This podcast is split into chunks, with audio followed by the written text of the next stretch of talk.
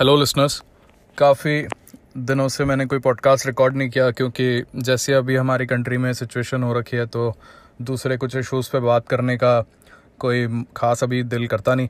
पर जिस तरह से अभी एक नया इशू आया और पूरी दुनिया उसमें बिज़ी हो गई इसराइल और फ़लस्तीन का जो इशू है, एक बार फिर से हमारे सामने आके खड़ा हो गया है। मेरे ही लाइफ टाइम में कम से कम मैं तीसरी या चौथी बार ये देख रहा हूँ कि इसराइल और फ़लस्तीन ऑलमोस्ट इतना टेंशन में आकर वॉर के इतना पास आ जाते हैं।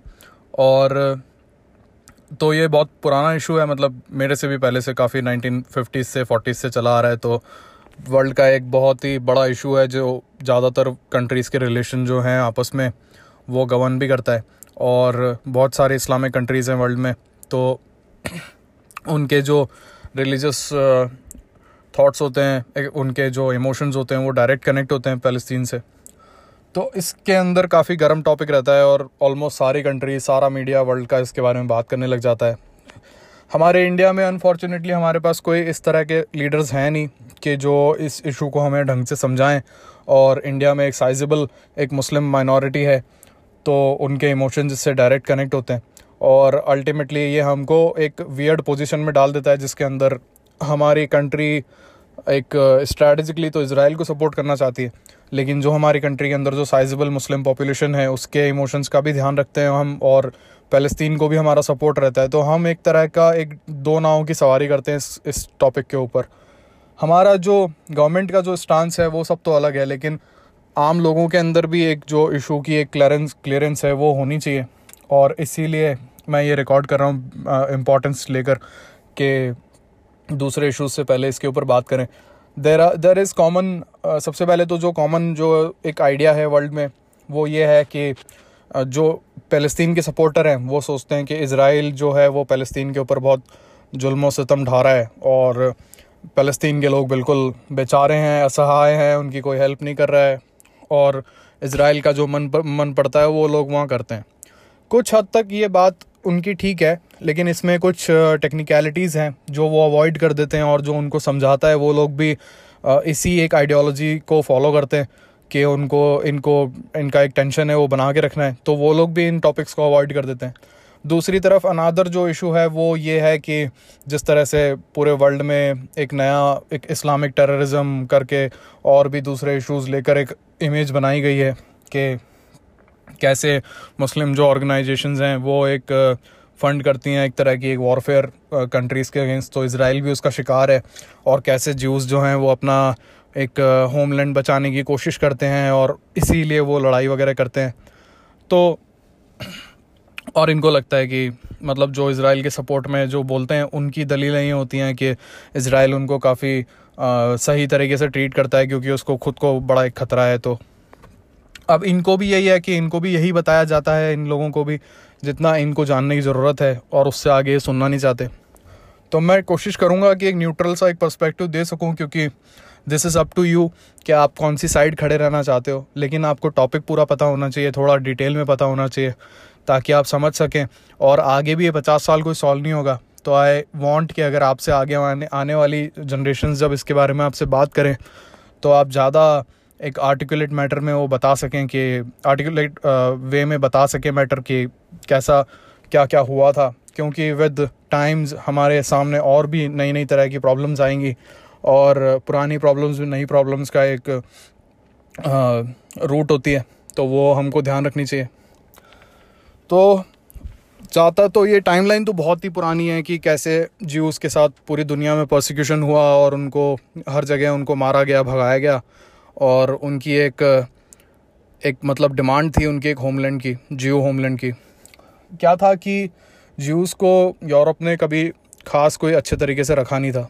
और क्रिश्चियंस में उनकी एक ख़ास तरह की हेटरेट थी। मुस्लिम्स में भी थी, लेकिन क्रिश्चियंस में एक अलग ही हेटरेट थी, क्योंकि एक जो बाइबल का जो पुराना रूप है, वो ज्यूज़ फॉलो करते हैं, और जो बाइबल का न्यू टेस्टिमेंट है, वो क्रिश्चियंस फॉलो करते हैं। दोनों के अंदर कुछ कुछ समानताएँ हैं और कुछ कुछ डिफरेंस हैं तो उनके ऊपर दोनों की एक थियोलॉजिकल वे में एक लड़ाई थी, एक धार्मिक जो आपकी किस किस थ्योरी को आप सही मानते हो, उसके ऊपर थोड़ी एक लड़ाई थी। साथ में ये भी था कि जो ईसा मसीह थे, जीसस क्राइस्ट, उनकी जो हत्या करने में ज्यूस का नाम आता था कि इन्होंने इनकी वजह से या इन्होंने करी थी।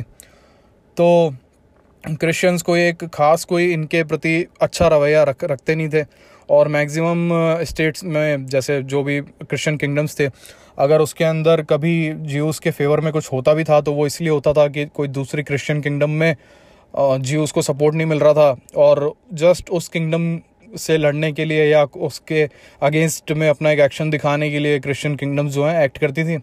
और कभी कभी अच्छे वेज में भी करती थी। तो ऑल ओवर ये होता था। जब मैं, जैसे इसका एग्जांपल दूँ मैं तो जब ब्लेक जब प्लेग फैला था और ब्लैक डेथ नाम का प्लेग था फोर्टीन सेंचुरी में तो उस वक्त ये हुआ था कि यूरोप की करीब fifty percent sixty percent population मर गई थी, लेकिन उस प्लेग के बीचों बीच एक और घटना हुई थी कि स्पेन में की अफवाह फैली थी कि ज्यूस जो हैं वो कुओं का पानी जहरीला कर रहे हैं और उसकी वजह से वहाँ पे मौतें हो रही हैं। तो ज्यूस को वहाँ से स्पेन में उनका प्रोसिक्यूशन स्टार्ट हो गया, उनको भगाया जाने लगा, वहाँ से कईयों को मारा गया और देखते देखते पूरे यूरोप में आग फैल गई। तो तब भी ये हो रहा था और फिर उसके बाद में जो ऑस्ट्रिया वगैरह में होता था फ्रांस में होता था इनको बस ऑर्डर दे दिया जाता था कि आप सिटीज़ वगैरह जो हैं खाली कर दो प्रॉपर्टी छोड़ जाओ। और कुछ भी अगर सोसाइटी में कुछ गलत हुआ कि किसी की लड़की चली गई तो वो ज्यूस का नाम लगाते थे। या फिर अगर सोसाइटी में ज़्यादा गरीबी है तो वो ज्यूस का नाम लगाते थे। तो इनको हर तरह से ब्लेम किया जाता था और दिस सेट द मूड के एक, इनका एक मूवमेंट चले, जिसके अंदर ये खुद के राइट्स की एक एक बिना चिंता किए एक परमानेंसी की तरफ़ बढ़ सकें। तो वो जियोनिस्ट एक मूवमेंट था। जियोनिस्ट मूवमेंट अभी जिसको जायनिस्ट जायनिस्ट बोलते हैं तो जायनिस्ट बोल सकते हैं हम। और इसको मुस्लिम जो हैं, वो एक काफ़ी नेगेटिव पर्सपेक्टिव से देखते हैं जायनिस्ट मूवमेंट को। क्योंकि वो उनको बिल्कुल अपने अगेंस्ट लगता है तो ऐसा कुछ है नहीं, वो इनके अगेंस्ट था नहीं, वो बाद में कैसे इनका परसेप्शन बनी, वो बात अलग है। लेकिन this Zionist movement was the moment के इनको काफ़ी सारे हक अधिकार जो इनको ना मिले, नहीं मिले सदियों तक। अच्छा ये वो टाइम है कि हिटलर हिटलर अभी कोई आए नहीं है तो जीव के साथ अभी आगे भी और बुरा हुआ, वो तो और अलग बात है। तो this was happening in nineteen century और नाइनटीन सेंचुरी के अंदर क्या होता कि फ्रेंच रेवोल्यूशन के बाद से कुछ ज्यूज़ के पास एक अच्छा साइजेबल पैसा वगैरह आने लगा था, और they started having hold on some resources तो एक एक पावर डेवलप हो रही थी धीरे धीरे और ये लोग बुरी तरह बिखरे हुए थे। मेजोरिटी जो इनकी थी, वो पोलैंड वगैरह जो एरियाज़ हैं ईस्टर्न यूरोप वाले, वहाँ पे थे। और साथ में स्पेन ब्रिटेन सब जगह मतलब थोड़ी बहुत जीव पॉपुलेशन थी। लेकिन इनके साथ होता इतना बुरा था कि ये पूरे पूरे वर्ल्ड की एक जीव पॉपुलेशन को एक एक सेम उसमें लाना चाहते थे। एक, कह सकते हैं आपके सेम झंडे के अंडर तो जब ये जायनिस मूवमेंट आगे बढ़ी तो इसके अंदर सपोर्ट के बाद में ये हुआ कि ब्रिटेन के अंदर एक बड़ा अच्छा खासा इनका एक रुतबा हो गया था और होते होते ट्वेंटी सेंचुरी जो है स्टार्ट हो गई थी। अब मेरे एक टीचर थे, वो कहते थे कि जब भी कोई जोग्राफिकल जब भी कोई हिस्टोरिकल कुछ होता है या फिर कोई कॉन्फ्लिक्ट होती है तो उसका रीज़न होता है जोग्राफी और जोग्राफी का रीज़न होता है इकोनॉमी कि अब किसी जोग्राफी के पीछे पड़ता है अगर कोई इंसान किसी चीज़ के ऊपर कब्जा करने के लिए तो उसका मेनली रीज़न होता है इकोनॉमी मेनली क्या सारे ही केसेस में उसका इकोनॉमी रीज़न होता है? अगर आपको मैं एक खाली जगह पे छोड़ दूँ तो आप वहाँ पे पहाड़ पे कब्जा करने के लिए नहीं जाओगे. लेकिन अगर उस पहाड़ पे अंदर या कहीं पे गोल्ड माइन हो तो फिर आप वहाँ पे उस सोने की खदान को कब्जा करने के लिए आप उस पहाड़ पे कब्जा करने की सोचोगे और कॉन्फ्लिक्ट होगा. तो कॉन्फ्लिक्ट यहाँ पे इसराइल में तो कोई ख़ास रिसोर्स है नहीं और कॉन्फ्लिक्ट लाइक जगह भी क्या है? तो ऐसा कुछ था नहीं. लेकिन जायनस मूवमेंट के अंदर ये हुआ था कि जो इनके कुछ एक एक धार्मिक गुरु थे ज्यूस के, उन्होंने अपने लिए एक कंट्री ढूँढने की सोचा था, जहाँ पे वो लोग अपने पूरे पॉलिटिकल राइट्स के साथ और, हर तरह के अधिकारों के साथ जो हैं, रह सकें, वहाँ पे उनका प्रोसिक्यूशन ना हो और वहाँ पे वो एक मेजॉरिटी पावर की या फिर एक एक बराबर के सिटीज़न की वो रखते हो, हैसियत रखते हो। तो उन्होंने अपनी जब कोई बुक्स वगैरह खंगाली तो वहाँ पे उनको पता लगा कि जो मिस्र है, इजिप्ट, उसके ऊपर की तरफ़ का जो एरिया है, जिसको लेवेंट बोलते हैं, वहाँ पे इनका एक जो प्रोमिस्ड लैंड बोलते हैं प्रोमिस लैंड के भगवान ने हमसे वादा किया था कि जब भी फ्यूचर में कभी जब मैं अपने इसराइलीज़ को रखूँगा तो इसराइली ज्यूस के लिए वर्ड था पहले तो जब मैं, जब भी मैं अपने इसराइलीज़ को रखूँगा तो वो यहाँ पे रखूँगा मैं। तो ज्यूज़ ने उस बात को पॉपुलर पॉपुलर करना स्टार्ट किया, लेकिन ये कोई खास पॉपुलर नहीं हुआ था। दस, बीस हज़ार ज्यूज़ इस पे कोई विश्वास रखते थे और उनमें से भी बहुत ही थोड़े लोग ये लेवेंट का जो इलाका था, यहाँ पे जाके बसे थे। लेवेंट का इलाका ये है कि मेडिट्रेनियन जो सी है पूरा भूमध्य सागर, उसका जो राइट हैंड का जो पोर्शन है जहाँ पे वो ख़त्म होता है एशिया को टच करता है, वह, वो वाला एरिया तो this is the door to Asia मतलब अगर आपको पर्शिया की तरफ़ जाना हो इराक ईरान की तरफ़ तो दिस इज़ द डोर अगर आप मेडिटेरेनियन सी से आओगे तो। और ऑल्सो ये रेड रेड सी जो है लाल सागर, उसका एक शॉर्टेस्ट पास है। यहीं पे लाल सागर था तो इसीलिए यहाँ पे सुएज कैनाल बनाई थी बाद में, या पहले जब काम, जिस काम, जब भी इसका काम स्टार्ट हुआ था। तो दिस वॉज़ द लैंड और अगर आप ये सुन रहे हो अभी तो अगर आप कहीं से अगर आप मैप वगैरह अरेंज कर पाओ तो आगे मतलब ठीक रहेगा सुनने में। तो जब ये होने लगा और कुछ एक ज्यूज़ वहाँ जाके बसने लगे तो स्टार्टिंग में ये था कि वहाँ पे मतलब थोड़ा बहुत काम वगैरह करते थे और थोड़ा बहुत ऐसे ट्रेडिंग वगैरह कंपनी वगैरह खोली थी इन्होंने, कोई उसमें कोई बड़ा वो था नहीं।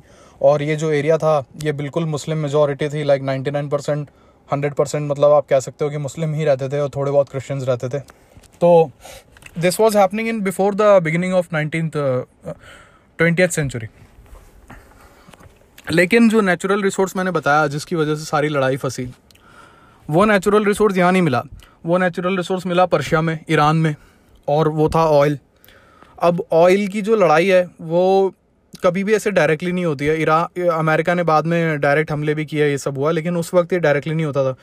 तो देर वर थ्री कंपनीज़ जो एक तो अमेरिका की थी Rockefeller Rockefeller group की, और which was a Christian company एक जो थे रॉसचाइल्ड थे, वो ज्यूस थे, वो यूरोप से थे फ्रांस थे मेनली उनकी फैमिली और एक और थी वो ब्रिटिश पेट्रोलियम ब्रिटिश समथिंग थी ब्रिटिश ऑयल कंपनी तो Persia Persian British oil company something नाम था उसका पर्शियन एंग्लो ऑयल कंपनी तो इस कंपनी ने अपने लास्ट एक्सपीडिशन में मतलब ऑलमोस्ट ख़त्म ही हो गया था। इन्होंने सारी उम्मीद उम्मीद हार दी हार दी थी कि यहाँ पे हमको ऑयल मिलेगा।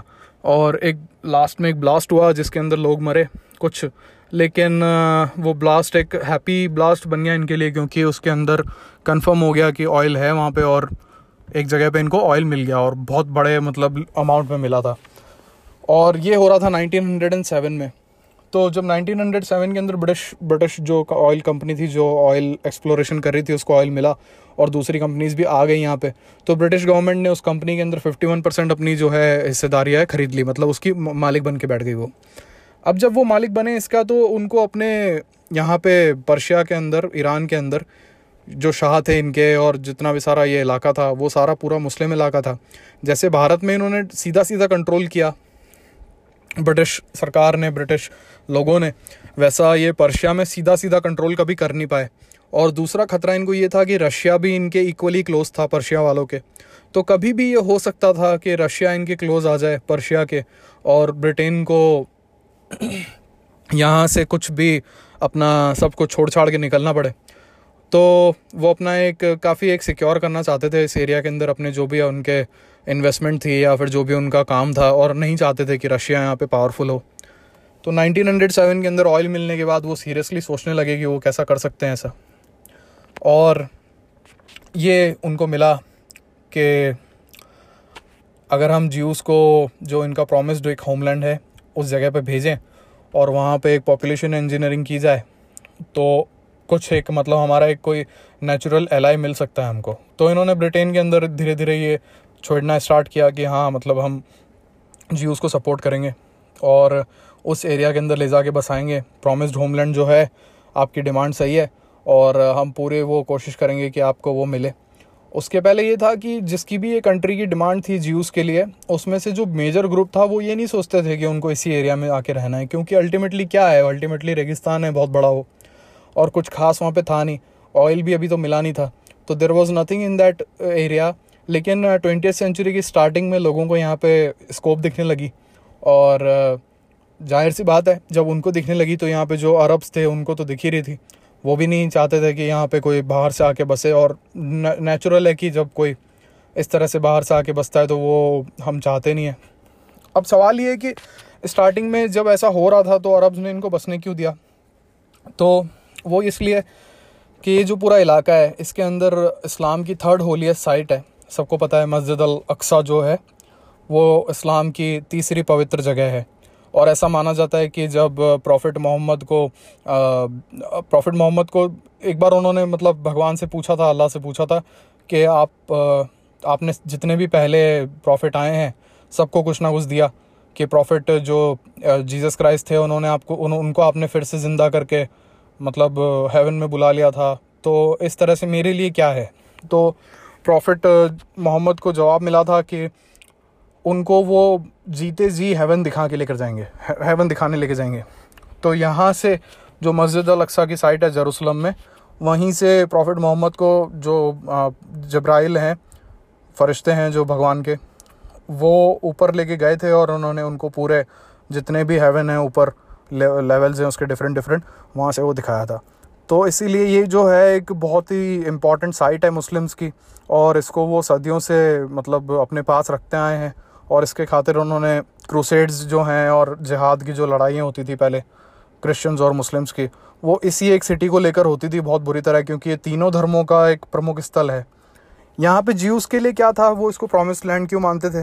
क्योंकि यहाँ पे उनके एक बहुत ही बड़े एक मतलब जब उनका एक अच्छा टाइम चलता था तो वहाँ पे उनका एक बहुत बड़ा एक टेंपल था टेंपल ऑफ़ सोलोमन और जिसको पर्शियंस ने अटैक करके ढहा दिया था उसको दोबारा भी बनाया उन्होंने, लेकिन उसको फिर से ढहा दिया। उसकी एक दीवार बची वहाँ पर, जो कि मस्जिद मस्जिद अक्सा के थोड़ा पास में ही है। तो उनकी भी वहाँ पे एक साइट है, और क्रिश्चियंस की भी वहाँ पे काफ़ी एक इंपॉर्टेंट साइट है, क्योंकि जीसस क्राइस्ट का जो जन्म है, वो उसके आसपास ही माना जाता है। तो कुल मिला के तीनों जो अब्राहमिक रिलीजन है, उनके लिए ये सिटी जो है बहुत ही इंपॉर्टेंट सिटी है। और तो इमोशनल कनेक्ट सीधा सीधा रहता है मुस्लिम्स का, वो छोड़ना नहीं चाहते इस सिटी को। 1907 से 1914 के बीच 1914 के बीच में ये सारा एरिया जो है, इसमें ज्यूज़ आने लगे और पूरी दुनिया से उनको मतलब एक वो भी थी कि हाँ हम जाके बसें जो एक्स्ट्रा रिलीजियस लोग होते हैं कंजर्वेटिव होते हैं, उनको तो फिर भी सीधा सीधा उनके पास एक मौका रहता है या फिर एक एक वजह रहती है जाने के लिए। फिर 1914 में वर्ल्ड वॉर वन हो गई और वर्ल्ड वॉर वन के अंदर ऑटोमन जो एम्पायर थी, उसको हार मिली और 1917 में वो टूट गई। 1917 में जब वो टूटी 19 1919 के अंदर वर्ल्ड वॉर जो है ख़त्म हो गई थी पूरी तरह से और 1917 के अंदर जो ब्रिटिश गवर्नमेंट थी, उसने एक बेलफोर डिक्लेरेशन साइन की। बेलफोर वहाँ के उस वक्त प्राइम मिनिस्टर थे। बेलफोर डिक्लेरेशन के अंदर ये था कि इसराइल इसराइली जो थे ज्यूस थे, उनको बोला गया था कि अब आप अपने उस जगह पे जाके रह सकते हैं, आपके जो हक हैं, हम वो सुनिश्चित करेंगे। और जो इस एरिया के अंदर जो पहले से लोग रहते हैं पैलेस्तीनियंस मतलब अरब जो थे, उनके भी हक हम सुनिश्चित करेंगे। और ऐसा करके वो डिक्लेरेशन थी और ये ज्यूस को पूरा पूरा मौका मिल गया वहाँ जाके बसने के लिए। तो वो यहाँ पे तेज़ी से आके बसने लगे। अब जब नाइनटीन नाइनटीन के अंदर जब वॉर ख़त्म हुई तो इस इन्होंने जो खलीफ था, कैलिफ खलीफा था जो पूरे ब्रिटिश, पूरे माफ़ कीजिए, इस्लामिक जो देश होते हैं या फिर जो पूरा इस्लामिक नेशन है, सारे मुस्लिम्स का एक लीडर होता है, रिलीजियस लीडर होता है वो। तो जो ऑटोमन सुल्तान था, वो एक खलीफ खलीफा का काम करता था। कैलिफ बोलते हैं उसको इंग्लिश में। और ब्रिटिश ने उस कैलिफ को हटा दिया, ब्रिटिश गवर्नमेंट ने। और फिर उसके बाद टर्की कंट्री बनी और इसके काफ़ी सारे टुकड़े हो गए, जितनी भी ऑटोमन एम्पायर थी, वो सारी टूट गई।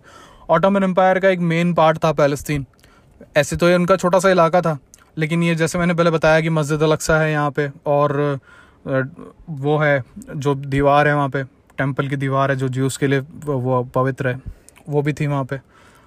तो ये जो एरिया में ये था कि बिना यहाँ पे कोई बाहर वाला प्रॉपर्टी नहीं खरीद सकता था। जैसे अभी हमारे यहाँ पे कभी होता है कि कोई रिलीजियस प्लेस होती है तो उसको हम कंजर्व करके रखते हैं तो वहाँ पे कोई दूसरे धर्म वालों की एंट्री नहीं होती है। उसी तरह से यहाँ पे ये था कि वहाँ पे आप रह तो सकते हो, लेकिन वहाँ पे आप प्रॉपर्टी नहीं खरीद सकते, वहाँ के सिटीज़न नहीं बन सकते। और जब ये खलीफा को हटा दिया उन्होंने तो इसका भी कोई मतलब नहीं रहा। और ये खलीफा की प्राइवेट प्रॉपर्टी मतलब प्राइवेट तो नहीं, एक तरह से वो उसका कस्टोडियन था उस प्रॉपर्टी का, पूरे फ़लस्तीन का। तो वो भी हट गया और यहाँ से जो क्लॉज थी कि आप यहाँ प्रॉपर्टी वगैरह नहीं खरीद सकते, वो भी हट गई। जैसे ही क्लॉज हटी ज्यूज़ ने यहाँ पे बहुत ज़्यादा प्रॉपर्टी खरीदी और यहाँ पे रहने लगे। अभी भी काफ़ी बड़ी जो मेजोरिटी थी वो अरब लोगों की थी। तो इसलिए अभी भी अरब, अरब्स को कोई ख़ास इनसे कोई ख़तरा दिखा नहीं। बस ये था कि यहाँ पे एक पॉपुलेशन इंजीनियरिंग हो रही थी और उससे थोड़ी बहुत जो है स्ट्रगल इनकी होने लगी थी क्योंकि ये जो है, इनका रिलीजन अलग था इसलिए। और ज्यूज़ जो थे, वो अभी जरूसलम से दूर थे, लेकिन वो बिल्कुल जरूसलम की तरफ़ देखते थे कि हमको वहाँ तक भी जाना है, हमको वहाँ तक भी फैलना है। अभी this was all happening in northern part of Israel जो कि हाइफा एक पोर्ट है। अब यहाँ से मैंने जो पहले ऑयल का जो मैंने बताया आपको कि ऑयल का वो अपना पूरा एक सिक्योर करना चाहते थे। तो उसके लिए वो एक यहाँ पे एक नया पोर्ट बनाना चाहते थे। और उस पोर्ट में वो चाहते थे कि ज़्यादातर जो कंट्रोल है वहाँ के रहने वाले लोगों का, वो एक ब्रिटेन की साइड में रहे। और ब्रिटेन ने उनको बेल फॉर डिक्लेरेशन साइन करके दी थी। तो ऐसा होने भी वाला था कि ज्यूज़ जो थे वो ब्रिटेन का साइड लेने वाले थे। बाद में उनकी लड़ाई भी हुई, बाद में वो ज्यूज़ को हटा, हटाया भी उन्होंने। इसराइल से वो सॉरी ब्रिटिश लोगों को हटाया भी सही, उन्होंने इसराइल से वो बात की बात है। लेकिन नाइनटीन ट्वेंटीज़ की स्टार्टिंग में यहाँ पे एक हाइफा पोर्ट का डेवलपमेंट स्टार्ट हुआ और जियोज ने उसमें बहुत हेल्प की और एक ये जो पोर्ट था this was close to all the Persian territory जहाँ पे ऑयल था। तो वहाँ से अगर पाइपलाइन डाल दी जाए और डाली भी इन्होंने बाद में। तो इस पोर्ट से सीधा सीधा ऑयल जो है वो मेडिटेरेनियन सी में पहुँचाया जा सकता है और फिर वहाँ से पानी के रास्ते से वो जो इनके ब्रिटिश अलग और टेरिटरीज थी, जिब्राल्टर वगैरह, फिर जिब्राल्टर से सीधा ब्रिटेन की तरफ़, वहाँ तक लेके जाया जा सकता था। तो इनके एक तरह से यहाँ से जो इनका इन्वेस्टमेंट था, वो सिक्योर हो रहा था हाइफा पोर्ट बनाने से। और ज्यूज़ की ज़रूरत थी वहाँ पे हाइफा पोर्ट के लिए, उस एरिया को कंट्रोल करने के लिए। वहाँ पे अपने फेवर में कुछ लोगों को रखने के लिए। अब ये जो रीज़न मैंने पूरा बताया इकोनॉमी का, ये ब्रिटेन की तरफ़ इंडिकेट करता है। तो अब जैसे इंडिया पाकिस्तान के लिए लड़ाई जितना है हम हम इंडियंस को पता है पाकिस्तानियों को भी पता है कि अगर ये ब्रिटिश यहाँ पे कुछ गड़बड़ ना करके गए होते तो ये दोनों कंट्रीज़ इतना आपस में एंटी ना होती।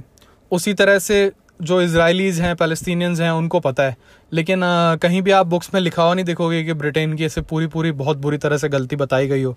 और ख़ास करके ब्रिटिश हिस्टोरियंस हैं वो तो बिल्कुल ही नहीं लिखते हैं कि मतलब उनकी कोई खास इसमें गलती थी। तो उसी तरह से ये जो रीज़न है पूरा इनका कि इन्होंने कैसे यह हाइफा पोर्ट के लिए और यहाँ पे पॉपुलेशन इंजीनियरिंग करने के लिए कैसे लोगों को आपस में मतलब एक दूसरे के अगेंस्ट करके और जो भी प्रॉब्लम थी इन्होंने कैसे खड़ी की वो? वो कोई ख़ास बुक्स में लिखा लिखा नहीं गया उसके बारे में, लेकिन इकोनॉमी जो होती है वो हमेशा कोई भी कॉन्फ्लिक्ट होती है उसके पीछे का एक रीज़न होता है। तो इकोनॉमी यहाँ पे भी रीज़न है और ये इकोनॉमी मैंने बता दिया कि कैसे ब्रिटिश एम्पायर की ऑयल जो रिज़र्व थी, उनको ऑयल इन्वेस्टमेंट थी, उसको सेफ़ गार्ड करने के लिए एक एक जगह की ज़रूरत थी और वो जगह इनको मिल गई। क्योंकि आसपास आप देखोगे पूरा तो पूरा पूरा एक मुस्लिम इलाका है और इन्होंने जिस तरह से काम किए थे तो वो मुस्लिम इलाकों को पूरा इन्होंने एंटेगनाइज कर दिया था, उनका खलीफ हटा दिया और वैसे भी अपने एम्पायर में जिस तरह से लोगों को लोग ट्रीट करते थे तो प्रॉब्लम उनकी थी। अब मैं पूरी तरह ब्रिटिश लोगों के ऊपर नहीं डाल रहा कि उन्हीं की प्रॉब्लम थी। ऐसा नहीं होता, जब तक आप खुद प्रॉब्लम क्रिएट ना करो, तब तक कोई तीसरा उसका फ़ायदा नहीं उठा सकता। लेकिन उनका हाथ था और वो उस वक्त गवर्नमेंट मतलब चलाते थे और पूरी दुनिया चलाते थे एक तरह से तो वो कर सकते थे, वो इसको बेटर तरीके से भी हैंडल कर सकते थे, जो कि उन्होंने नहीं किया। फिर होते होते ये हुआ कि वर्ल्ड वॉर आ गई सेकेंड वर्ल्ड वॉर आ गई। और सेकेंड वर्ल्ड वॉर के अंदर जो जो वॉर थी, वो तो अपनी तरफ़ थी। लेकिन जो ज्यूज़ के साथ जर्मनी में हुआ, जो पोलैंड के अंदर जो मेजो मतलब एक साइजेबल एक पॉपुलेशन थी ज्यूज़ की, वो ख़त्म हो कर दी गई।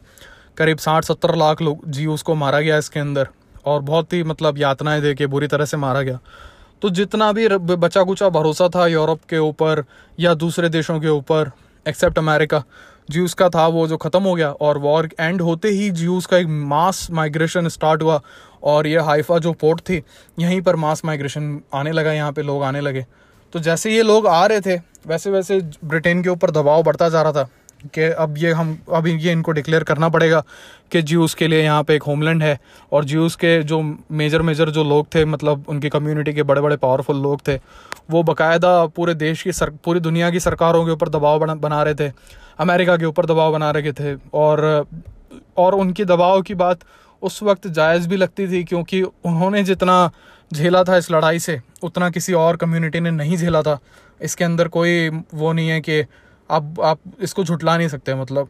और आपको इस तरह की कोई मीम्स वगैरह या कुछ ऐसा शेयर नहीं करना चाहिए कि जैसा कि हिटलर होता तो आज बहुत अच्छा होता। मैं देख रहा था कुछ लोग ये भी शेयर करते हैं कि हिटलर होता तो ये जी उसको बहुत सबक सिखाता। आपको इस तरह का नहीं करना चाहिए क्योंकि फिर आप कोई मॉरल राइट नहीं रखते कि आपकी कम्युनिटी के साथ कुछ गलत हो। तो आप किसी और से हेल्प की वो कर सको। तो जैसा इनके साथ हुआ, जैसा इनकी कम्युनिटी के साथ हुआ मिलियंस में लोग मरे इनके, उसके बाद पूरी दुनिया से एक माइग्रेशन हो रही थी और इसराइल में रोज शिप्स के शिप्स भर के ज्यूज़ आ रहे थे और इसराइल के अंदर जो जो ज्यू थे ऑलरेडी जिन्होंने वहाँ ज़मीनें वगैरह खरीद रखी थी, वो उनकी हेल्प कर रहे थे वहाँ के सेटलमेंट में। अब इसके पहले दुनिया में कभी ऐसा हुआ नहीं था कि रिलीजन के लिए एक अलग से कंट्री बनाई जाए। तो ब्रिटेन को एक मौका मिला और मुस्लिम कंट्रीज़ को एक उनके ऑब्जेक्शन से बचने का, भारत पाकिस्तान का जितना भी सारा इशू चल रहा था। अब ये भी आपको कोई बुक में नहीं मिलेगा कि जो मैं बता रहा हूँ कि भारत पाकिस्तान का सारा इशू चल रहा था और मतलब कोई बुक में तो मिल ही जाएगा, लेकिन ऐसे ज़्यादातर बुक में ऐसा कुछ दिया हुआ नहीं है। तो भारत पाकिस्तान के इशू के बाद में उन्होंने इसका फ़ायदा उठाया और यहाँ पे डिमांड ऑलमोस्ट सेम थी कि रिलीजन के बेस के ऊपर वो पाकिस्तान चाहते थे फोर्टी सिक्स में आते आते बिल्कुल दंगे करने पे उतर आई थी मुस्लिम लीग के, हमको पाकिस्तान चाहिए। और जो ब्रिटिश गवर्नमेंट थी, उसी के हाथ में थे ये दोनों देशों के मुस्तकबिल के इंडिया के अंदर क्या करना है और इसराइल वाला जो फ़लस्तीन लैंड है, उसमें क्या करना है। तो इन्होंने ये करा कि 47 के अंदर पाकिस्तान को अलग करा और पूरी दुनिया के जो मुस्लिम जो ममालिक थे, उन्होंने उसका स्वागत किया कि हाँ आपने बहुत अच्छा किया और पाकिस्तान को धड़ाधड़ रिकॉग्निशन दी कि जबकि रिलीजन के बेसिस पे इसके पहले कभी बंटवारा हुआ नहीं था दुनिया के अंदर मतलब मॉडर्न नेशंस के थ्योरी पर, कि भाई लैंग्वेज सेम है, खाना, पीना कल्चर सब कुछ सेम है, लेकिन आप लैंग्वेज और रिलीजन की वजह से किसी कंट्री को बांट रहे हो। तो 47 में ये हुआ और 48 में फिर उन्होंने इसराइल को जन्म दिया। इसराइल के दो मतलब पैलेस्तीन के दो टुकड़े किए और एक एक टुकड़े को इसराइल बोला और जो दूसरा पार्ट था उसको पैलेस्तीन बोला। जब आप 47 में एक इस्लामिक रिलीजन के पार्टीशन, इस्लामिक रिलीजन के नाम के ऊपर पार्टीशन को एक्सेप्ट कर रहे थे तो आप ज्यू ज्यूस के रिलीजियस पार्टीशन के नाम पर किसी कंट्री के विभाजन को भी आप आप ज़्यादा वो नहीं कर पाए, डिफेंड नहीं कर पाए, और सारी जो मुस्लिम कंट्रीज़ थी, वो एक तरह से उस वक्त कुछ बोल ना पाई। फिर भी जो इस इलाके के अरब थे, आसपास की जो अरब कंट्रीज़ थी, जॉर्डन वगैरह, इनके सपोर्ट से जैसे ही इसराइल बना, वैसे ही इनकी यहाँ पे लड़ाई स्टार्ट हो गई और उस लड़ाई के अंदर इसराइल ने ये करा कि अरब कंट्रीज़ के जो कोलिशन थी उस वक्त उसको हरा दिया और विच वॉज़ अ शॉक जो कि अरब कंट्रीज़ को लगा था उस वक्त क्योंकि जियोज़ अब तक तो यहाँ पर सोच भी नहीं सकते थे कि वो पूरे एरिए को अपने हिसाब से गवर्न कर पाएँगे।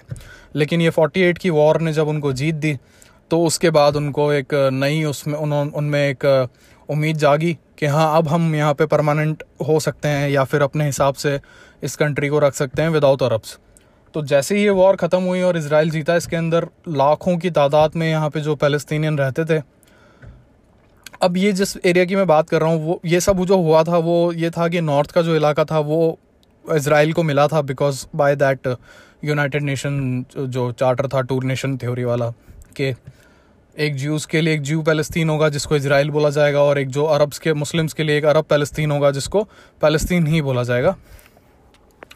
तो वो जो इसराइली इलाका था, वो नॉर्थ में था, और जो बाकी साउथ में और जो दूसरे इलाके थे, वो सब अरब्स के थे। लेकिन ये होने के बाद क्या हुआ कि यहाँ से, क्या ना, बाहर जाने की तरफ़ जाने लगे लोग। अरब्स यहाँ से छोड़ छोड़ के जाने लगे, और ऑलमोस्ट एटी परसेंट जो पॉपुलेशन थी अरब्स की वो या तो यहाँ से छोड़ के चली गई, या डरा के निकाल दी गई, या फिर जो भी उनके वो रहे, जैसे आप हिंदुस्तान पाकिस्तान के बंटवारे में ऐसा हुआ था कि पाकिस्तान के अंदर जो अभी वेस्ट पाकिस्तान है, उसके अंदर तेरह चौदह परसेंट हिंदू रहते थे, हिंदू और सिख वगैरह रहते थे, पंद्रह परसेंट करीब।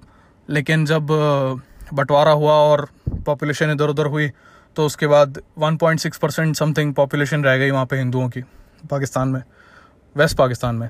मतलब बांग्लादेश की बात अलग है। तो उसी तरह से जब ये लोग वॉर हार गए तो यहाँ से बड़ी तादाद में जाने लगे क्योंकि उनको श्योरिटी नहीं थी कि अब इनके साथ क्या होगा। और जब ये साउथ के इलाके खाली होने लगे फ़लस्तीन वाला जो इलाका था वो खाली होने लगा तो धीरे धीरे यहाँ पे ज्यूज़ ने अपना एक्सपेंशन करना स्टार्ट किया और जो इसराइल था उसकी टेरिटरी जो है बढ़ती गई। जब यहाँ पे ऐसा नहीं था कि यहाँ पे मतलब लोगों को ज़बरदस्ती नहीं निकाला गया होगा, बिल्कुल निकाला गया होगा। ये मतलब इतना ज़बरदस्त कॉन्फ्लिक्ट हुआ था तो निकाला गया होगा। लेकिन ऐसा भी नहीं था कि सारे ही लोगों को ज़बरदस्ती निकाला गया था। वो लोग मतलब बेटर हैंडलिंग नहीं नहीं हुई इस केस की और इसलिए उनको जाना पड़ा। तो ये बहुत अनफॉर्चुनेट है और वो लोग अभी आ भी नहीं पाए। अब लाइक कोई अर्जेंटीना में जा बसा, कोई दूसरे जॉर्डन वगैरह इजिप्ट वगैरह में जा बसे, सीरिया में चले गए और बाकी यू वगैरह में जाने लगे। तो ये अरब जो लोग थे वो यहाँ से जाने लगे और जैसे जीवस को टेरिटरी मिली तो वो अपना एक्सपेंशन जो है करते गए करते गए। और अब यहाँ से जो है इस लड़ाई का सारा जो सेकंड फ़ेज़ जो है वो स्टार्ट होता है कि क्या प्रॉब्लम थी इनकी आगे। तो वो सेकंड सेक्शन में मैं बताता हूँ। अभी मैंने आपको बताया कि कैसे इसराइल एक बर्थ हुई नेशन की और कैसे वो साउथ वाले जो अपने पार्ट में पैलेस्तीन वाली जो टेरिटरी थी, वो एक्सपेंड कर गया। तो जो इनकी स्टार्टिंग थी, जिस साल ये मतलब इनकी बर्थ हुई 1948 में, उसी साल से इनकी जो स्टार्टिंग थी, वो एक बुरे नोट पे हुई अरब्स के बीच में और ज्यूज़ के बीच में। तो जितनी भी इस इलाके के अंदर अरब कंट्रीज़ हैं, बहुत सारी अरब कंट्रीज़ हैं तो उन, वो सबने मतलब और इन जनरल भी सारी इस्लामिक कंट्रीज़ ने बिल्कुल इसकी एक रिकॉग्निशन करने से बिल्कुल मना कर दिया। क्योंकि इस्लाम की थर्ड होलियस्ट साइट के ऊपर अब एक जीव नेशन का एक मतलब वो राज होने वाला था। तो इन्होंने बिल्कुल उसको एक्सेप्ट करने से मना कर दिया डिप्लोमेसी के अंदर इंटरनेशनल रिलेशंस बनाने वगैरह के अंदर। और बिल्कुल कई देशों ने कस्में खा ली इसराइल को ख़त्म करने की। कुछ भी हो जाए, हम यहाँ पे रहने नहीं देंगे इनको। तो उससे ये हुआ कि ज्यूज़ जो कि जाते ही वहाँ पे कुछ और करना चाहते थे और अभी अभी वर्ल्ड वॉर के सारे हॉरर से निकले थे वो अपने आप को बहुत बुरी तरह सिक्योर करना चाहते थे और दिस वॉज़ देयर चांस अब उनके ऊपर कोई नहीं था और फाइनली उनको एक देश की एक पावर मिली थी। तो उन्होंने अपना जो एक मैक्सिमम जो उनका रिसोर्स था एफर्ट था, वो एक मिलिट्री सेटअप बनाने में लगाया और उसी वक्त से एक एक मिलिट्री सेटअप की इसराइल के अंदर एक स्टार्टिंग होने लगी। उसको देखते देखते आसपास के जो कंट्रीज़ थे, वो सब भी एक आर्म्स रेस में आ गए और कोई सोवियत ब्लॉक का सब सपोर्ट लेकर आर्म्स खरीदने लगा, कोई अमेरिका का सपोर्ट लेकर आर्म्स खरीदने लगा। फिफ्टीज़ पूरा इसमें गया सिक्सटीज़ पूरा इसमें गया सिक्सटीज़ के बाद में जो, इनमें ऐसा होता था कि जितनी टेरिटरी अब उनके पास थी मुस्लिम्स के पास थी अरब्स के पास थी, उसमें तीन एरियाज़ थे। एक तो जो बिल्कुल नॉर्थ के अंदर इसराइल का भी जो आप पार्ट देखते हो, वो गोलान हाइट के पास वाला जो पार्ट है, वो सीरिया के पास था, वहाँ पर अरब्स मेजोरिटी थी। और जो बीच में एक इनका मिड सेक्शन है, वहाँ पर उसको वेस्ट बैंक बोलते हैं, वो जॉर्डन के पास था। जॉर्डन ने यहाँ पे कब्जा कर रखा था 48 की वॉर के बाद। और जो नीचे अभी एक जो गाज़ा स्ट्रिप है साउथ के अंदर एक पतली सी एक स्ट्रिप है to the Mediterranean sea Mediterranean sea के लगती हुई एक स्ट्रिप है। वो गाज़ा स्ट्रिप थी और वो इजिप्ट के पास थी। तो ये सब चल रहा था और इसराइल के अंदर जो लोग मुस्लिम जो थे, वो रह रहे थे अरब्स थे, आपस में लड़ाई वगैरह करते थे। और वर्ल्ड के जो फोरम्स थे, वहाँ पे इनकी बातें जाती थी कि हमको मतलब कुछ इसराइल ने हमारे साथ गलत किया है, या फिर वो कहते थे कि अरब्स हमारे ऊपर हमले कर रहे हैं। छोटा मोटा चलता था, लेकिन सिक्सटीज़ के अंदर काफ़ी सारे इस इलाके के अंदर इस्लामिक जो लीडर थे पावरफुल थे, जिनमें इजिप्ट के एक गमाल अब्दुल नासर थे, उनकी पूरे एक इस्लामिक वर्ल्ड में काफ़ी बड़ी मतलब काफ़ी एक बड़ी पर्सनालिटी थी, काफ़ी इज़्ज़त थी उनकी। तो उन्होंने यहाँ की कंट्रीज़ को इकट्ठा करना स्टार्ट किया और इसराइल के ऊपर अटैक करने की सोची। 67 में इन्होंने अटैक किया। और उसको सिक्स डे वॉर के नाम से जाना जाता है। लेकिन इस अटैक से पहले काफ़ी कुछ ऐसा हो सकता, हो चुका था, जिससे इसराइल को पता लग गया था कि हमारे ऊपर कभी भी अटैक हो सकता है। सीरिया जॉर्डन और ये इजिप्ट काफ़ी बार इसराइल के सामने ऐसे ऐसे हालात बना चुके थे कि वो इस अटैक को लेकर तैयार थे और बिल्कुल एक उनके एक इंपॉर्टेंट मोमेंट के ऊपर अटैक हुआ था, फिर भी उन्होंने इस लड़ाई को बहुत बुरी तरह लड़ा। इसराइल की तरफ़ से थोड़ी बहुत कैजुअलिटी हुई, उनकी तरफ़ से कुछ लोग मरे, कुछ नुकसान हुआ। लेकिन जो मेजर लॉस था वो, जो ये तीनों इस्लामिक जो बड़े बड़े नेशन थे जॉर्डन हुआ इजिप्ट हुआ और सीरिया हुआ, तीनों की उस वक्त काफ़ी इस्लामिक वर्ल्ड के अंदर काफ़ी इज़्ज़त थी। और छः दिन के अंदर ये लोग वॉर हार गए और इनके बड़े बड़े टेरिटरीज थी जो इनसे छिन गई। इजिप्ट से पूरा सिनाई पेनसूला चला गया, जिसमें गाजा स्ट्रिप वगैरह, ये सब के नीचे का जो इलाका है, पूरा पेनसूला है, वो चला गया उनसे, जो रेड सी को लगता है। और जॉर्डन को वेस्ट बैंक से पीछे हटना पड़ा। वेस्ट बैंक इसलिए बोलते हैं उसको क्योंकि वो जॉर्डन रिवर का जो वेस्ट वाला जो किनारा है, वो है, इसीलिए उसको वेस्ट बैंक टेरिटरी बोलते हैं, वेस्ट बैंक। तो वो वहाँ से जॉर्डन को पीछे हटना पड़ा और सीरिया को गोलान हाइट से पीछे हटना पड़ा। गोलान हाइट एक बहुत इंपॉर्टेंट इलाका था क्योंकि वो एक हाइट के ऊपर थी और नीचे एक सी ऑफ़ गैलीली है जो कि इसराइल के अंदर, अगर मैं गलत नहीं हूँ तो साफ़ पानी का, मीठे पानी का, एकमात्र बड़ा जल स्रोत है। और वो उनके लिए बड़ा इंपॉर्टेंट था। और अभी तो कुछ और उन्होंने सॉल्यूशंस निकाल रखे हैं, लेकिन उस वक्त के हिसाब से that was a very important strategic point कि वो कभी भी वहाँ से नाव से मतलब अटैक कर सकते थे इसराइल की टेरिटरी पे, या फिर हाइट से हमेशा इसराइल के जो खेत थे टेरिटरीज थे एरिया था, वो खतरे में रहता था। उसके ऊपर उन्होंने कब्जा कर लिया। फिर वर्ल्ड को बीच में आना पड़ा और कुछ सालों बाद नाइन पेनिनसुला उन, उन्होंने छोड़ दिया, लेकिन गोलान हाइट नहीं छोड़ा क्योंकि वो स्ट्रैटेजिक पॉइंट था इसराइल के पास ही रहा वो। और उसके बाद में वेस्ट बैंक था, वो भी इसराइल के पास था। अब यहाँ से एक एक एक मतलब प्रॉपर पैलेस्तीन और इसराइल की प्रॉब्लम स्टार्ट होती है। यहाँ से जो अब दूसरे देशों का डायरेक्ट इन्वॉल्वमेंट था, वो ख़त्म हो गया। क्योंकि इस लड़ाई में जैसा इसराइल ने बाकी मुस्लिम देशों का हाल किया, उससे पूरी दुनिया के मुस्लिम देशों को समझ आ गया कि अब हम इनसे डायरेक्ट एक लड़ाई में नहीं लड़ सकते। क्योंकि मिलिट्री वाले लेवल के ऊपर ये वहाँ पहुँच चुके हैं कि ये हमारे हमारी मतलब कंट्रीज़ को तबाह कर सकते हैं। तो डायरेक्ट वो एक लड़ाई नहीं लड़ सकते थे, लेकिन जो पैलेस्तीन के जो लोग वहाँ पर रह गए थे, वो इनकी तरफ़ बड़ी हसरत भरी नगर, नज़र से देखते थे, क्योंकि वो अरब थे और ये लोग भी अरब थे तो एक अरब अरब ब्रदरहुड के हिसाब से वो देखते थे कि हमें आप आज़ाद कराएँ। हमारे में इतना वो नहीं है सामर्थ्य कि हम खुद को आज़ाद करा सके तो हमारी हेल्प करें। तो यहाँ से एक एरा स्टार्ट होता है कि काफ़ी सारी ऑर्गेनाइजेशन यहाँ पे बनने लगी। अब इन ऑर्गेनाइजेशन का एक वाइड स्पेक्ट्रम है कि ये ऑर्गेनाइजेशन का क्या सोचती कुछ ऑर्गेनाइजेशंस का ये था कि जीयूस को यहाँ पे होना ही नहीं चाहिए, पूरा पूरा जो इसराइल है वो हमारा इलाका है, पैलेस्तीन है वो असल में, और जीयूस को यहाँ होना नहीं चाहिए। अगर वो हैं यहाँ पे तो भी एक, अपने एक मतलब एक सेकंड क्लास सिटीजन की तरह रहें, और पूरा जो हमारा हक है वो इसके ऊपर हमारा रहेगा। बीच वालों का जो उस स्पेक्ट्रम पे बीच में जो लाए करते हैं, उनका ये सोचना था कि ये लोग रह सकते हैं, हम अपने इलाके में रहेंगे, ये अपने इलाके में रहेंगे, और जो अदर लोग थे वो बिल्कुल इनको एक्सेप्ट करते थे कि चलो ठीक है मतलब आप हम रह लो यहाँ पे लेकिन हमें अपने राइट्स दो मतलब प्रॉपर एक इक्वल सिटीज़न की तरह ट्रीट करो। इसकी लाइन में जो सबसे रेडिकल जो लाइन थी वो ये थी कि हम जी उससे लड़ेंगे और मतलब कुछ भी हो जाए हमारा हम इस इलाके के ऊपर अपना कब्ज़ा है जो नहीं छोड़ेंगे या फिर जो हमारा हक है वो नहीं छोड़ेंगे और आ, मतलब आ, कुछ किसी भी मौके पर किसी भी तरह से इस्लाम की थर्ड होलियर साइड जो है वो हम जी उसके हाथ में नहीं रहने दे सकते और हम इनसे आर्म्ड स्ट्रगल करेंगे। जब हर हर तरह की कंट्रीज़ में इसी तरह की पार्टीज़ बन जाती हैं जब कोई कॉन्फ्लिक्ट होती है। तो यहाँ फ़लस्तीन में बन गई। उसी तरह से एक पार्टी का एक जो लीडर थे फ़तेह नाम की एक पार्टी उन्होंने बनाई थी यासिर अराफात वो एक बहुत बड़े लीडर बने। वो उनको, जो इस्लामिक वर्ल्ड है, वो तो बहुत उनकी इज़्ज़त करता है। भारत भी आए हैं, वो भारत से भी उनके अच्छे वो थे। रिलेशंस थे।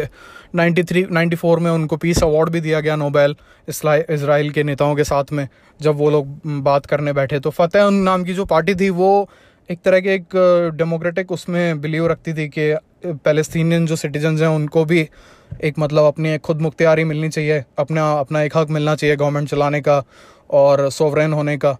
तो वो इस तरह की एक सोच रखते थे ज्यूज़ को हटाना नहीं चाहते थे टू नेशन थ्योरी की तरफ़ आ, मतलब टिल्टेड थे डायरेक्टली नहीं भी बोलते हो तो भी टू नेशन थ्योरी की तरफ़ ही टिल्टेड थे कि हाँ ज्यूज़ का एक पार्ट हो जाए तो हो जाए, लेकिन हमारा जो फ़लस्तीन का जो बचा हुआ पार्ट है, जो कि वेस्ट बैंक है और जो गाजा स्ट्रिप है, वो तो है हमारा पार्ट और उसके अलावा भी जो हमें मिला था पार्ट वो हमको मिलना चाहिए और ज्यूज़ को मतलब इसको मानना चाहिए कि इसराइल अकेला नहीं है Palestine is the original entity तो इसराइल उनको एक वक्त तक टेररिस्ट मानता था, जब तक वो इसराइल के अगेंस्ट एक अपना मूवमेंट चला रहे थे। लेकिन जब वो पीस टॉक करने बैठे तो इसराइल उनसे बात बात करने लगा और उनको बिल्कुल मतलब उनकी पार्टी की थोड़ी इज़्ज़त करने लगा। और उनकी पार्टी जो थी, वो गाजा स्ट्रिप वाला जो एरिया है मतलब जो लेफ़्ट में जो इसराइल का जो एरिया है, जो मेडिटेरेनियन सी को लगता है, उस एरिया में काफ़ी पॉपुलर थी, वो खुद भी वहीं पर रहते थे। तो ये मैं इसलिए बता रहा हूँ, क्योंकि जो अगला जो फ़ेज़ आया इनके इसराइल और फ़लस्तीन की लड़ाई का। मैं अभी लड़ाई बोल रहा हूँ, पूरा ये जो समझा रहा हूँ, मैं कॉन्फ्लिक्ट बोल रहा हूँ I am not talking about relations between them तो जो उसका तीसरा फ़ेज़ आया, वो इसी, इस फतेह पार्टी और इसी गाज़ा स्ट्रिप की वजह से आया था तो that is important to know कि उसके पहले ये सब क्या हो रहा था। इनकी अब एक पॉलिटिकल सॉल्यूशन ढूँढने का, एक डेमोक्रेटिक सॉल्यूशन ढूँढने की, एक पूरे वर्ल्ड में एक होड़ मची हुई थी, सब लोग कोशिश कर रहे थे इनसे बात कराने की। और इंडिया का लुकआउट ये था कि इंडिया जब ये सब हो चुका था 48 में, जब इसराइल ने फ़लस्तीन वाले इलाकों के अंदर घुस के उसको टेरिटरी को कैप्चर करना स्टार्ट किया था, तभी से इंडिया ने अपना रुख जो है क्लियर कर दिया था कि आप जो ये कर रहे हो वो एक कॉलोनियल और एक एम्पीरियल माइंडसेट का असर है, आप ये लोग, आप ये नहीं कर सकते यहाँ पे फ़लस्तीन के साथ। तो इंडिया ने इसराइल से कोई ख़ास डायरेक्ट रिलेशन बनाए नहीं। हालाँकि इसराइल से हमारी हमेशा बात हुई और हमेशा उन्होंने हमारी मदद की। चाइना वॉर में, पाकिस्तान वॉर में, वो अलग बातें हैं। लेकिन डायरेक्ट रिलेशन हमारी थी पैलेस्तीन के साथ पैलेस्तीन की यहाँ पे एक तरह से आप कह सकते हो हाई काउंसलेट या एम्बेसी वो था इंडिया के अंदर वो भी थी। तो हम पैलेस्तीन के सपोर्ट करते थे इंटरनेशनल कहीं हमको वोटिंग करनी होती थी तो हम पैलेस्तीन के सपोर्ट में वोट करते थे।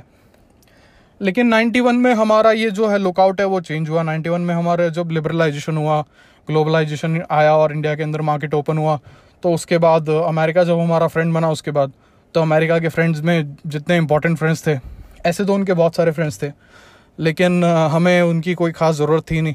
और उसके पहले जो कुछ एक जो थे, उनसे हमारे डायरेक्ट रिलेशन थे। जैसे कि यूके था तो उससे हमारे डायरेक्ट रिलेशन थे। अमेरिका के हमारे रिलेशंस बेटर हुए 91 के बाद तो उसके जो फ्रेंड्स थे, जापान हुआ साउथ कोरिया हुआ और इसराइल हुआ, ये भी हमको चाहिए थे। तो ये हमको मिले। इसराइल के साथ हमारे रिलेशन स्टार्ट हुए 1992 के अंदर प्रॉपर रिलेशन स्टार्ट हुए। और तब से हमारे रिलेशन इसराइल के साथ जो हैं, अब मतलब वर्ल्ड के सामने खुलेआम हैं परमानेंट हैं। और इंडिया पाकिस्तान का इंडिया सॉरी इसराइल का एक बड़ा अच्छा बॉन्ड है। तो जब ये होने लगा यासिर अराफात और इसराइल के लीडर्स जो हैं प्रॉपर एक सॉल्यूशन ढूँढने के लिए ओस्लो के अंदर गए और ओस्लो के अंदर पीस टॉक्स इन्होंने स्टार्ट की। पीस टॉक्स के बाद इनको नोबेल प्राइज़ वगैरह मिल गया। सॉल्यूशन ये निकला कि हाँ ठीक है, जो फ़लस्तीन की जो टेरिटरीज अब रह गई हैं, वेस्ट बैंक और जो गाज़ा स्ट्रिप है, वहाँ पर फ़लस्तीनियंस को एक सरकार चलाने का अधिकार मिलेगा और धीरे धीरे वो अधिकार जो है वो बढ़ता जाएगा। इसराइल अपना कब्जा छोड़ेगा उसके ऊपर से। और हो भी गया ये, काफ़ी सारे इलाके के अंदर इसराइल ने अपनी कॉलोनीज़ वगैरह जो हैं हटा दी और पहले इन्होंने सिनाई पेनसविला और जो जॉर्डन का वेस्ट बैंक वगैरह वहाँ से भी इन्होंने अपनी कुछ प्रॉपर्ट वो हटाई कॉलोनीज हटाई इस्टेब्लिशमेंट हटाए। और गोलान हाइट के अंदर इन्होंने अपने कब्जे में ही रखा था तो उसके हट, हटाने का कोई सवाल नहीं था क्योंकि वो एक मिलिट्री स्ट्रैटेजिक पॉइंट था। अब ये हुआ कि थोड़ी बहुत एक नॉर्मल सी आई इस एरा के अंदर। जैसे ही ये सब हो रहा था।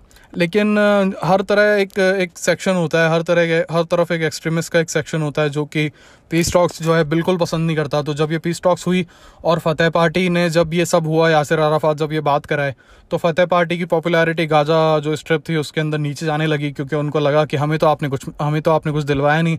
और पूरे पैलेस्तीन पर हमारा हक है तो ये पूरा पैलेस्तीन हमको मिलना चाहिए था। आप ये कैसे, किस तरह के समझौते पर आप एग्री करके आ गए हो? तो उनकी एक जो पॉपुलैरिटी थी नीचे जाने लगी और इसराइल के अंदर उसके बाद में एक, एक जो लीडर आए एरन एरियल शेरॉन करके वो जो थे वो एक हॉक मेंटालिटी के थे। दो तरह की मेंटालिटी होती है डव मेंटालिटी या डव मेंटालिटी या फिर हॉक मेंटालिटी हॉक्स जो होते हैं वो हमेशा एक लड़ाई की तरफ़ देखते हैं प्रोवोकेशन की तरफ़ देखते हैं एक्सट्रीमिस्ट होते हैं थोड़े से अपने नेचर में। और जो डव्स होते हैं वो पीसफुल पैसिफिज्म की तरफ़ देखते हैं और कंट्रीज़ में डिप्लोमेसी में, बात, बातचीत में ज़्यादा विश्वास रखते हैं। तो जब एरियल शरॉन आए, वो लो, वो हॉक थे और उन्होंने कुछ एक काम किए प्रोवोकेशन के। तो उससे एक इंतफादा करके एक वर्ड है, जो कि फ़लस्तीन से ही निकला है। पहला इंतफादा पहले हो चुका था, दूसरा इंतफादा 2000 2000 में स्टार्ट हुआ। जब इसराइल के पीएम, जो कि यही थे जब वो ये टेंपल माउंट बोलते हैं उस पूरे इलाके को, मस्जिद अलक्सा वाले इलाके को, जेरूसलम वाला जो इलाका है, वहाँ पर विज़िट करने गए तो वो वहाँ के लोगों को अच्छा नहीं लगा और उससे वहाँ पर फ़लस्तीन में दंगे भड़क गए और लड़ाइयाँ वगैरह होने लगी दोनों कंट्रीज़ की। तो जो एक पीस टॉक जो स्टार्ट हुई थी, वो टूट गई और 2000 के बाद में मतलब चार पाँच साल ये सब चलता रहा, कभी ज़्यादा होता था, कभी कम होता था। 2005 में वापस से मतलब दोनों कंट्रीज़ एग्री करी। इसराइल ने कुछ अपने रिलैक्सेशंस दिए। और पैलेस्तीन ने अपना ये जो इनका मूवमेंट चल रहा था, ये करना बंद किया। जब यासिर अराफात ये सब बात कराए थे 1995 के आसपास, एक नई तरह की एक वहाँ पे पार्टी जो थी, वो पॉपुलैरिटी गेन करने लगी, जो कि एक रेवोल्यूशनरी ग्रुप था। हमास बोलते हैं उसको अभी सारा जो क्राइसिस है, वो भी हमास की वजह से ही हुआ है। और हमास एक रेवोल्यूशनरी ग्रुप है जो कि आर्म्ड स्ट्रगल में और वन नेशन थ्योरी में बिलीव करता है पैलेस्तीन पैलेस्तीनियंस की थ्योरी में बिलीव करता है। ज्यूस को इस एरिया का एक बाशिंदा नहीं मानता, उनका कोई हक नहीं मानता इस एरिया के ऊपर और एक थोड़ा रेवोल्यूशनरी माइंड माइंडसेट है उनका। थोड़ा नहीं मतलब काफ़ी ट्रेनिंग वगैरह देते हैं कमांडोज वगैरह रखते हैं और लड़ाई के लिए रेडी रहते हैं और जो एक रॉकेट लॉन्चिंग रॉकेट जो अभी चलाए जा रहे हैं इसराइल की टेरिटरीज पे, वो सब यही लोग बनाते हैं। और इनका जो होल्ड है वो गाज़ा स्ट्रिप पर है। तो 2005 के अंदर जब रिलैक्सेशन हुआ, ये सब हुआ तो होने लगा कि अब ठीक है पैलेस्तीन को हम थोड़ा और राइट देंगे और पैलेस्तीनियंस खुद अपनी एक सरकार चला सकें, खुद अपना एक सिस्टम वगैरह बहाल कर सकें, अपनी मतलब बेसिक जो उनके ज़रूरतें हैं, वो सब उनका देख सकें। तो इसराइल ने वो मेक श्योर किया और इलेक्शन हुए 2006 के अंदर, जिसके अंदर जो इसराइल नहीं चाहता था, वो हुआ और हमास जो थी, वो गाज़ा स्ट्रिप में बहुत बुरी तरह से जीती। और जैसे ही वो जीते तो उनके सपोर्टर्स ने मतलब फतेह पार्टी और दूसरी पार्टीज़ के अगेंस्ट जो है लड़ाई कर, स्टार्ट कर दी। और एक तरह से कह सकते हो आपकी पैलेस्तीनियंस की सिविल वॉर हो गई इसके अंदर। और हमास ने पूरी तरह से कब्जा कर लिया गाजा स्ट्रिप के ऊपर और जितनी भी दूसरी पार्टीज़ थी उनको यहाँ से जाना पड़ा। और अल्टीमेटली ये हुआ कि गाजा स्ट्रिप को इसराइल ने ब्लॉकेट कर दिया और वेस्ट बैंक से ही अब रिलेशन रखे। अब मतलब एक तरह से दो तरह के पैलेस्तीन हैं जो कि कॉमन मीडिया में आता नहीं है। एक तो पैलेस्तीन वो है जो कि अब वेस्ट बैंक है और वेस्ट बैंक से थोड़े बहुत बेटर रिलेशन हैं इसराइल के और उनकी दोनों की आपस में ट्रेड होती है। और जो गाज़ा स्ट्रिप है, वो जो है, वो बिल्कुल ब्लॉकेड किया हुआ इलाका है और सिर्फ़ दवाइयाँ वगैरह और जो कुछ एक इंपॉर्टेंट चीज़ें होती हैं, वही इसराइल से वहाँ जाता है। और जो गाज़ा स्ट्रिप है, वहाँ पे हमास का कंट्रोल रहता है।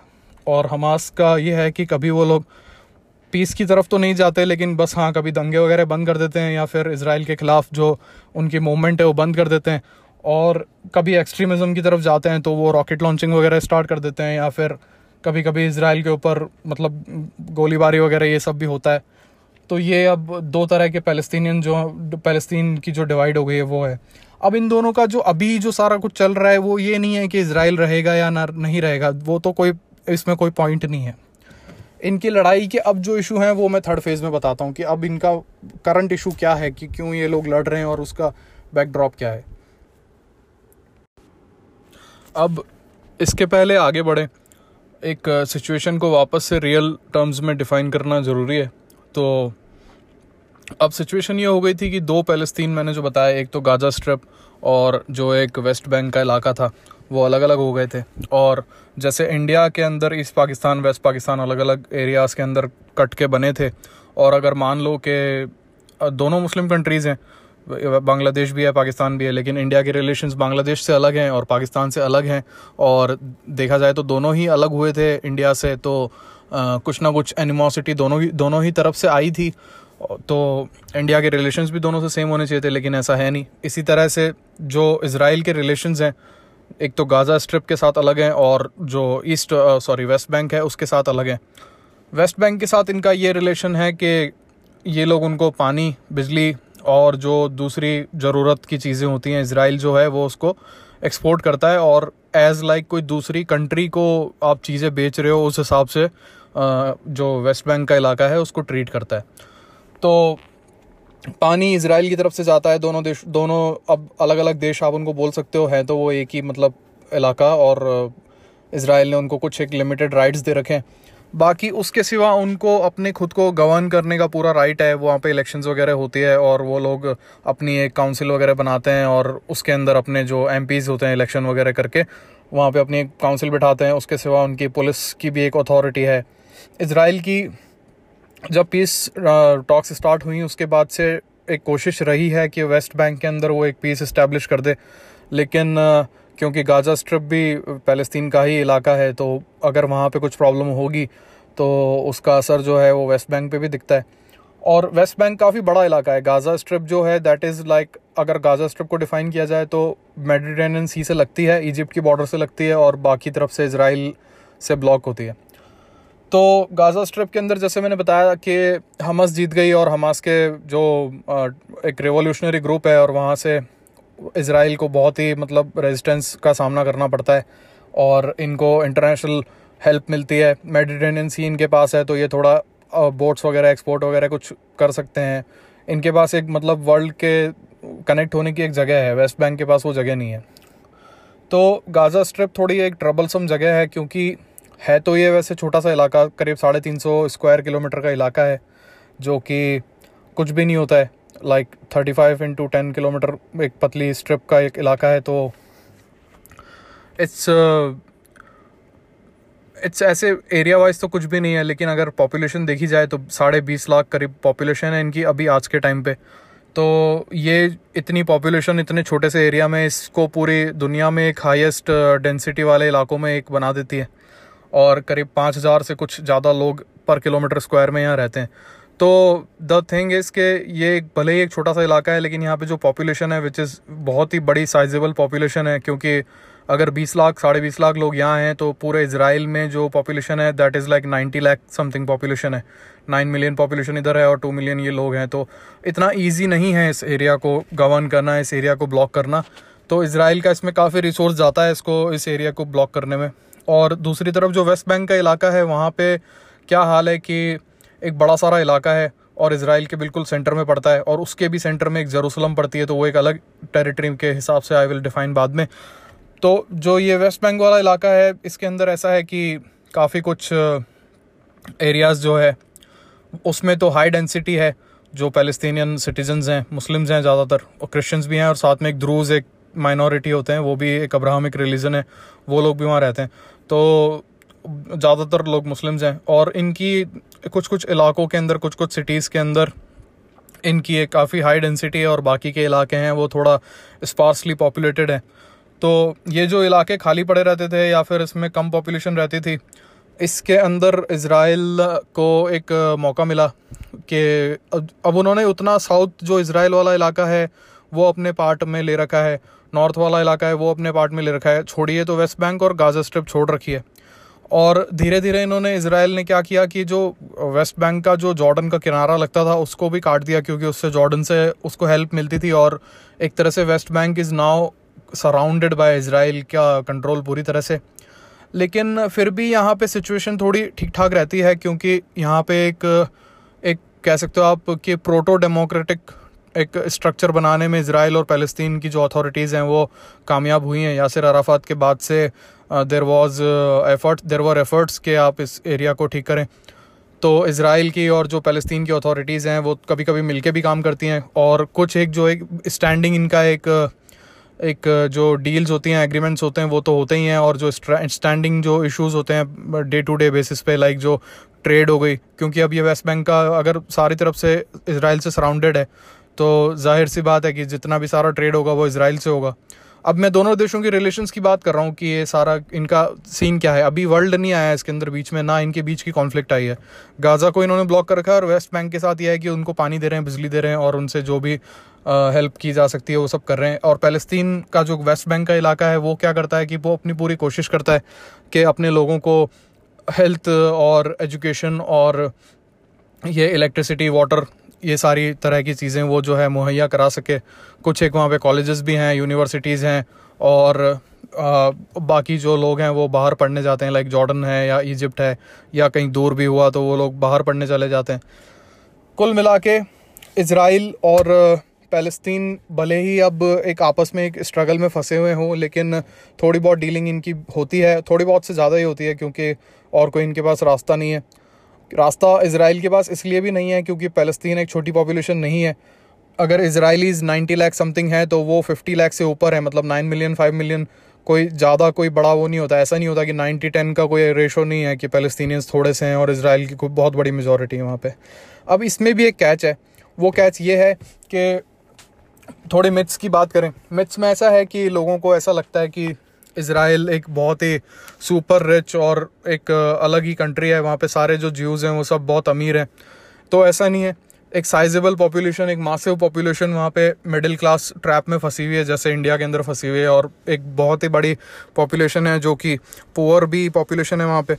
तो एक पुअर पॉपुलेशन और एक जो एक रिलीजियस फैनेटिसिज्म जो होता है हर रिलीजन के अंदर, एक रिलीजियस पॉपुलेशन होती है, उस तरह के भी वहाँ पे लोग होते हैं।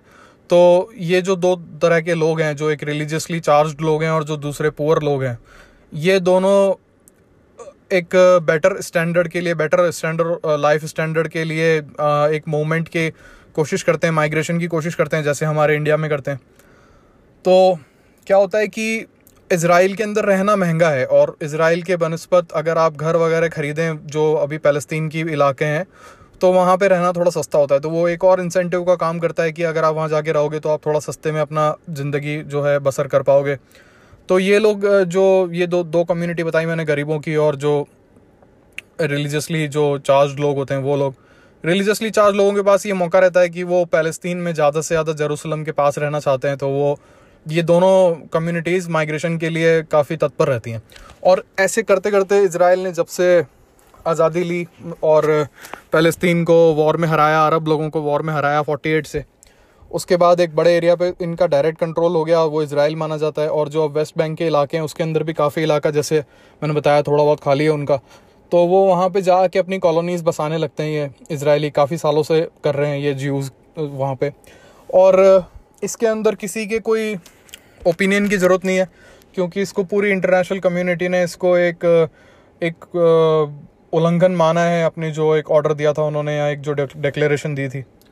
तो डायरेक्टली एक ये एक इंटरनेशनल एक ऑर्डर की हुक्मदूली करता है और ये पूरी जो दुनिया की कंट्रीज़ हैं एक्सेप्ट एक दो कंट्रीज़ वो इसको बिल्कुल बिल्कुल इनकी इसराइल की जो है वो आलोचना करते हैं कि आप ये सब नहीं कर सकते। और लेकिन ये कब से चल रहा है? करीब 200 से ऊपर इन्होंने छोटी छोटी कॉलोनीज़ या बड़ी बड़ी कॉलोनीज़ एक टाइम पे बना ली थी। अब वो थोड़ी कम करके इन्होंने कुछ एरिया जो है वो वापस दिया है फ़लस्तीन को। लेकिन फिर भी वो इनफ नहीं है और काफ़ी इलाकों के अंदर अब इनकी एक साइजेबल पॉपुलेशन है जो ज्यूज़ की in the Palestinian West Bank territory Gaza में सवाल नहीं है क्योंकि गाज़ा इज़ जैसे वेरी मैंने जैसे बताया कि डेंस इलाका है और काफ़ी रिवॉल्यूशनरीज के हाथ में है और ये ग्रुप्स के हाथ में है जो वायलेंट ग्रुप होते हैं। लेकिन वेस्ट बैंक में क्योंकि इतना है नहीं तो वहाँ पे ये लोगों का अभी ये सब हो रहा है और जो ये इलीगल जो ज्यू कॉलोनी बसती है, वहाँ पे ज्यू जो सेटलमेंट्स बन जाते हैं, उन्हीं की वजह से टाइम टाइम पे इनके बीच में जो है इश्यूज़ पनपते हैं वहाँ पे। अब वो इश्यूज़ ऐसे होते हैं कि पहले पैलेस्तीनियन अथॉरिटीज़ बोलते हैं कि आप ये सब ना करें। और इसराइल के जो लोग होते हैं वो उस पर ध्यान नहीं देते और फिर धीरे धीरे क्या होता है कि किसी जो जियो सिटीज़न है इसराइल का, उसके ऊपर फ़लस्तीन वाले एरिया के अंदर, वेस्ट बैंक वाले एरिया के अंदर अटैक वगैरह हो जाती है। फिर वो अटैक की वजह से जो ज्यूज़ होते हैं, वो भी racially charge sorry sorry religiously charge होते हैं और वो भी एक एक उसका बैकलैश आता है गवर्नमेंट के ऊपर। फिर गवर्नमेंट को कुछ एक्शन वगैरह लेना पड़ता है, किसी को अरेस्ट वगैरह करना होता है। और उन इलाकों के अंदर अरेस्ट करना कोई ईजी नहीं है। जो पैलेस्तीन का वेस्ट बैंक का इलाका है, वो उनके इसराइल का कंट्रोल तो है उसके ऊपर, लेकिन जो डे टू डे बेसिस के ऊपर एडमिनिस्ट्रेशन है और जो सारा उनका रोज़मर्रा का जो भी उनका होता है, वो सब पैलेस्तीन की अथॉरिटीज़ हैं, वही लोग संभालते हैं। तो कई बार तो बड़ा इजीली अरेस्ट हो जाती है और कई बार आपस में इनकी काफ़ी स्ट्रगल होती है और वो धीरे धीरे जैसे इतफादा इंतफादा जो था इनका मोमेंट टाइप का उसमें वो बदल जाता है और उसमें ये पत्थर वगैरह चलाना और पुलिस के ऊपर हमला करना या फिर इसराइल की जो डिफेंस फोर्सेस हैं उनके ऊपर हमला करना वगैरह करते हैं। तो ये वेस्ट बैंक का हाल है जहाँ पे ज्यूज़ और ये, सॉरी इसराइल एंड पैलेस्तीन फंसा हुआ है और जो बाद में जो एक और, एक टेरिटरी बसती है वो जेरूसलम है। जेरूसलम एक रिलीजियस प्लेस है पूरी दुनिया की कि भाई वहाँ पे तीन रिलीजन के जो हैं one of the prime centres हैं और तीनों रिलीजन के लोग जो हैं, वो उसको बहुत ही एक एक हाई उसमें देखते हैं पोजीशन में और अभी उसके ऊपर पूरी तरह से इसराइल का कंट्रोल है। पहले उसमें ये था कि there was one East Jerusalem and West Jerusalem तो वेस्ट जेरूसलम जो था वो इसराइल के हाथ में था और ईस्ट जेरूसलम जो था वो जॉर्डन के हाथ में था. लेकिन 67 में जब जॉर्डन हारा तो उसको खाली करके जाना पड़ा और इसराइल ने पूरा कंट्रोल कर लिया इसके ऊपर. अब ये ईस्ट जेरूसलम जो है, ये पैलेस्तीन की कैपिटल होनी थी. लेकिन पैलेस्तीन अपनी कैपिटल चलाता है रामल्ला से. Ramallah is is is an area जो कि जहाँ पे जो जो पैलेस्तीनियन मुस्लिम्स हैं पैलेस्तीनियन वेस्ट बैंक मुस्लिम्स हैं, उनकी एक मेजॉरिटी है, वो काफ़ी हाई डेंसिटी में वहाँ पे रहते हैं तो वहाँ से अपनी गवर्नमेंट चलाते हैं, यासिर अराफात भी वहीं पे जा बसे थे जब गाज़ा के अंदर फतेह पार्टी हट गई थी और उनकी डेथ हो गई थी। वहाँ पर ही डेथ हुई उनकी रामल्ला में। और जो दूसरे, दूसरी तरफ़ जो है वेस्ट जेरूसलम वहाँ पे इसराइल का कंट्रोल है और वेस्ट जेरूसलम इस जेरूसलम के बीच का जो एरिया है दैट इज़ जो सारी डिस्प्यूटेड साइट है जहाँ पे सारा जो रिलीजियस उनका माहौल रहता है, वो साइट्स इतनी पास पास में है कि आप एक दूसरे की आवाज़ें सुन सकते हो, इतने पास में है। तो वहाँ पे थोड़ा भी कुछ होने पर सबसे पहला जो अटैक होता है, वो वहीं पे होता है। अभी रिसेंटली क्या हुआ कि एक एक और, जैसे मैंने अभी बताया था कि इसराइली कैसे वहाँ पे सेटलमेंट्स बना लेते हैं, वो वेस्ट बैंक वाले इलाके के अंदर। ऐसी ही एक नेबरहुड थी, जहाँ पे फ़लस्तीन के मुस्लिम इसराइल फ़लस्तीन का वर्जन है कि वहाँ वहाँ से अरब सिटीजन्स को हटा कर एक जीव लोगों को बसाया जा रहा था तो उसकी वजह से लड़ाई हुई स्टार्ट हुई और कुछ लोगों की उसमें जाने गई और फिर उससे दंगे भड़क गए। और फिर उसका जो जवाब है वो गाज़ा स्ट्रिप के अंदर जो हमास है, वो भी देने लगता है रॉकेट वगैरह चला के। तो ये उनका वर्जन है और उनका वर्जन ये है कि यहाँ जो इन्होंने बिना प्रोवोकेशन के हमला किया, अरब जो नागरिक हैं उन्होंने फ़लस्तीन के। अब ये सारा इनका सीन है कि जेरूसलम के ऊपर इसराइल का कंट्रोल है और वो पूरी तरह से मस्जिद अक्सा जो है उनकी इस्लामिक साइट है, उसके ऊपर भी अपना कंट्रोल रखता है और पूरा मूवमेंट का नज़र रखता है। और उस मस्जिद के बाहर एक दीवार है जहाँ पे ज्यूस को अपनी पूजा करने की या जो भी उनका तरीका है वो करने की इजाज़त मिली हुई है। और साथ में बाकी जो और भी साइट्स हैं, वहाँ पे क्रिश्चियंस की भी साइट्स हैं। तो इसराइल के बारे में एक तो मैंने बताया कि वहाँ पे ऐसा नहीं है कि सब लोग अमीर हैं और कोई गरीब नहीं है। एक और मिथ है, एक और एक लेस हाईलाइटेड थिंग है पूरी दुनिया में कि इसराइल के अंदर टोटल पॉपुलेशन अगर नब्बे लाख है तो इसराइल वाले एरिया में I am not talking about West Bank area and Gaza वाला एरिया इसराइल के अंदर करीब ट्वेंटी परसेंट जो हैं दूसरे रिलीजन के लोग रहते हैं, जिसके अंदर करीब seventeen to eighteen percent Muslims हैं। तो अगर आप नाइन्टी नाइन्टी का नाइन्टी लाख का अगर आप नाइन मिलियन का अगर आप एटीन परसेंट निकालोगे तो काफ़ी अच्छी एक नंबर बनती है, करीब पंद्रह सत्रह लाख करीब मुस्लिम वहाँ पे रहते हैं। तो इतने मुस्लिम्स अगर इसराइल में रह रहे हैं तो इसका मतलब है कि वो, और कभी आप न्यूज़ में नहीं सुनोगे मतलब रेयरली कभी होता है कि कोई रिलीजियस बेसिस के ऊपर, इन मुस्लिम्स के ऊपर अटैक हुआ हो इसराइल के अंदर, या फिर इनके साथ कुछ गलत व्यवहार हुआ हो, या इनके राइट्स में कुछ कमी आई हो। तो ये कहने का मतलब ये है कि ये एक रिलीजियस इशू होते हुए भी एक रिलीजियस इशू नहीं है।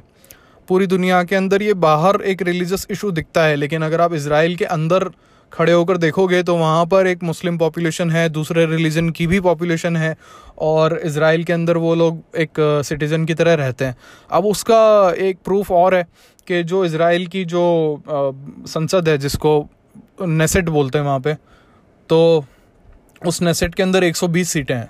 और उस 120 उन 120 सीटों में मतलब डेमोक्रेसी का ऐसा हाई लेवल इन्होंने इसराइल ने पहुँचा रखा है कि किसी पार्टी को वहाँ पे कोई मेजोरिटी नहीं मिलती है। तो ये एक और एक बड़ा मिथ है कि इसराइल एक डिक्टेटर टाइप का एक एक्ट करता है या फिर एक अनप्रोवोकेट अनप्रोवोकेशन वाले उसके, उस पर भी अटैक कर देता है या कुछ भी मतलब इस तरह की कोई एक नेगेटिव सी इमेज जो बनी हुई है इसराइल की, इस मामले में कि उनके जो डिसीज़न होते हैं दे आर सप्रेसिव तो इस तरह की कोई अगर पार्लियामेंट है जहाँ पे किसी पार्टी को एक क्लियर मेजोरिटी नहीं मिलती है तो मतलब वहाँ पे ये है कि अच्छा उसके अंदर भी ये नहीं है कि सारी पार्टीज़ का बस एक ही मत है कि हाँ इसराइल होना चाहिए और फ़लस्तीन नहीं होना चाहिए। उसमें भी उनका एक अलग स्पेक्ट्रम है वाइड स्पेक्ट्रम है उनका भी, जिसमें तरह तरह की पार्टीज़ हैं। तो जो एक तरफ़ जो पार्टीज़ हैं, वो बिल्कुल वहाँ के जो अरब जो हैं सिटीजन्स इसराइल के, उनकी पार्टीज़ हैं। और जो उनके एम होते हैं, वो मुस्लिम्स होते हैं। और वो भी बिल्कुल बाकायदा नेसेट में जाके बैठते हैं और ये इन्हीं लोगों से डील वगैरह करते हैं।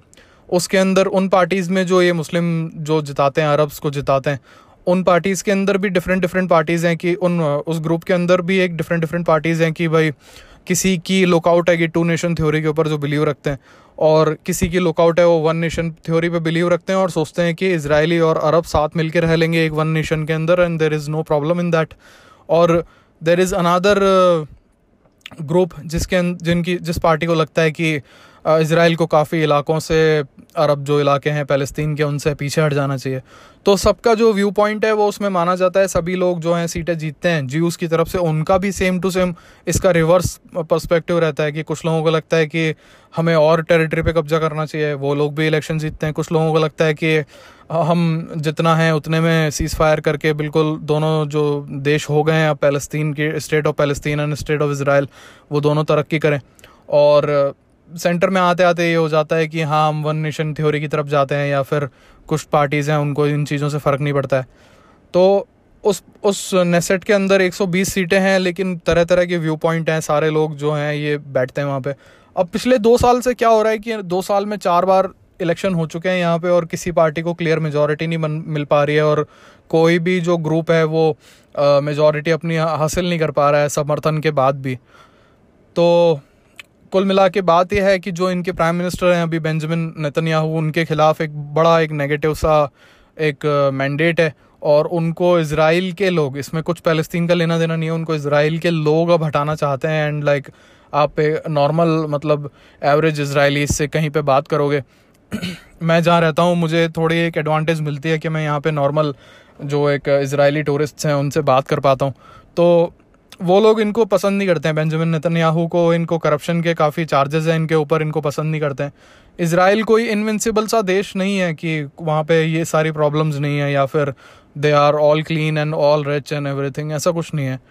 तो वहाँ पे भी जैसे हमारे इंडिया के इश्यूज़ हैं, वैसे उनके अपने इश्यूज़ हैं करप्शन के चार्जेस हैं, ये सब है। तो ये लोग उनको पसंद नहीं करते और चाहते हैं कि ये वहाँ से जाएँ। और बेंजामिन नेतन्याहू जो हैं, वो बिल्कुल उनकी पार्टी जो है, वो बिल्कुल रूलिंग अपनी जो गवर्नेंस है, वो छोड़ना नहीं चाहती हैं। उसकी वजह से यहाँ पे बार बार इलेक्शंस होते हैं, अभी दो साल के अंदर हो रहे हैं, और इसराइल के लोग जो हैं, इस बात से तंग आ गए तो अभी जो सारा जो मामला चल रहा है, वो हो सकता है, और काफ़ी हद तक होता भी है पॉलिटिक्स ऐसे ही काम करती है दुनिया में, कोई it's not a new thing तो ये है कि वो अपने इंटरनल इश्यूज़ से इसका ध्यान बटा रहे हैं और they are kind of polarising people जो कि अभी दूसरी पार्टी इसको बट के वोट दे रहे हैं तो वो एक एक, इकट्ठा वोट डालें किसी पार्टी को। ये चल रहा है। और दूसरा इशू ये हो सकता है कि पिछले जब यूएस प्रेसिडेंट थे डोनाल्ड ट्रंप तो उनके टाइम पर इसराइल के जो बाहर के रिलेशंस हैं मतलब मुस्लिम कंट्रीज़ से इनको मान्यता नहीं मिली हुई है एक्सेप्ट फ्यू कंट्रीज़ जैसे इजिप्ट हुआ, ये सब। इनके रिलेशंस नहीं है बाहर की कंट्रीज़ से। और काफ़ी देश जो हैं, वो धीरे धीरे सोच रहे हैं इनके साथ रिलेशन बनाने की। इनफैक्ट पाकिस्तान तक एक बार उनमें भी बात चल रही है धीरे धीरे सुखबुगाहट हो रही है कि हम इनसे रिलेशंस बनाते हैं, क्योंकि जो अब बड़े बड़े इस्लामिक कंट्रीज़ हैं बड़ी बड़ी पावरफुल जो इस्लामिक पावर्स हैं, वो इसराइल को बिल्कुल अब अनटचेबल नहीं समझते हैं। वो इनसे बाकायदा मिलते हैं, कहीं पे इंटरनेशनल जब भी फोरम्स में बातचीत होती है। तो यू हुआ सऊदी हुए, और और भी कुछ एक कंट्रीज़ हैं जो कि इनसे बैक बैकग्राउंड बैकग्राउंड में बात कर रहे हैं। तो अगर ये कंट्रीज़ इस्लामिक कंट्रीज़ क्योंकि इनको समझ आ गया है कि भाई इसराइल एक कोई अब वो नहीं रहा है 1948 वाला इसराइल नहीं है। जैसे हम इंडिया में जानते हैं कि पाकिस्तान अब वो वाला पाकिस्तान नहीं है कि आपने एक थोड़ा मतलब लड़ाई वड़ाई करी और वो न्यूक्लियर वॉर तक नहीं नहीं जाएगा। वो जा सकता है न्यूक्लियर वॉर तक तो उसी तरह से ऐसा है कि इनका जो सीन है वो भी इसराइल एक न्यूक्लियर पावर है, पूरी दुनिया मानती है, क्योंकि उन्होंने टेस्ट वेस्ट तो नहीं किया है, लेकिन पूरी दुनिया मानती है, पाकिस्तान भी मानता है कि Israel is a nuclear power and nobody wants to mess with a nuclear power in this world तो धीरे धीरे सारी कंट्रीज़ जो हैं, वो अब अपने एक अलग उस पर जा रही हैं ट्रैक पे जा रही हैं कि वो इसराइल से बातचीत बढ़ा रही हैं। तो वो पहले जैसे पीस टॉक्स के टाइम पे हमास को पसंद नहीं आया था और उन्होंने जो वो ये लड़ाई जो थी उसको एक हवा दी थी और वहाँ पे वो रॉकेट्स वगैरह चलाने लग जाते हैं कुछ भी होने पर। तो अभी भी उनके साथ ऐसा ही हो सकता है। ये उनकी तरफ़ का रीज़न हो सकता है कि दे आर नॉट लाइकिंग कि कैसे जो अरब कंट्रीज़ हैं वो उनका कॉस्ट छोड़ रही हैं, क्योंकि they are highly dependent on them तो ये सारे, ये सारी बातें हैं जो कि कोई, इनके बारे में कोई नहीं बताता। अगर कोई एक एक कोई कंट्री को सपोर्ट करता है तो वो उसके सपोर्ट में ही सारे पॉइंट्स पढ़ लेता है और दूसरी कंट्री को बिल्कुल अपोजिट मान लेता है। इसराइल के अंदर धीरे धीरे टाइम ये आ रहा है कि वो चाहते हैं, क्योंकि उन्होंने पिछले काफ़ी बीस सालों से ये प्रूव किया है कि वो फ़लस्तीन की जो अथॉरिटी है, उसको ज़्यादा से ज़्यादा राइट्स वगैरह देने में विश्वास रखता है, बशर्ते उसको एक सिक्योरिटी मिले। क्योंकि इसराइल का क्या है कि it's not a rich that rich that much rich country मैंने आपको बताया। और दूसरा क्या है कि इनको है ना, जितना पैसा मिलता है, उसका एक बड़ा पोर्शन एक एड होती है। वो एड मैक्सिमम यूएस से आती है। और पैलेस्तीन को भी एक जो बड़ा पोर्शन है, वो एड होती है। वो एड उनको इस्लामिक कंट्रीज़ जो हैं पूरे वर्ल्ड की वहाँ से आती है।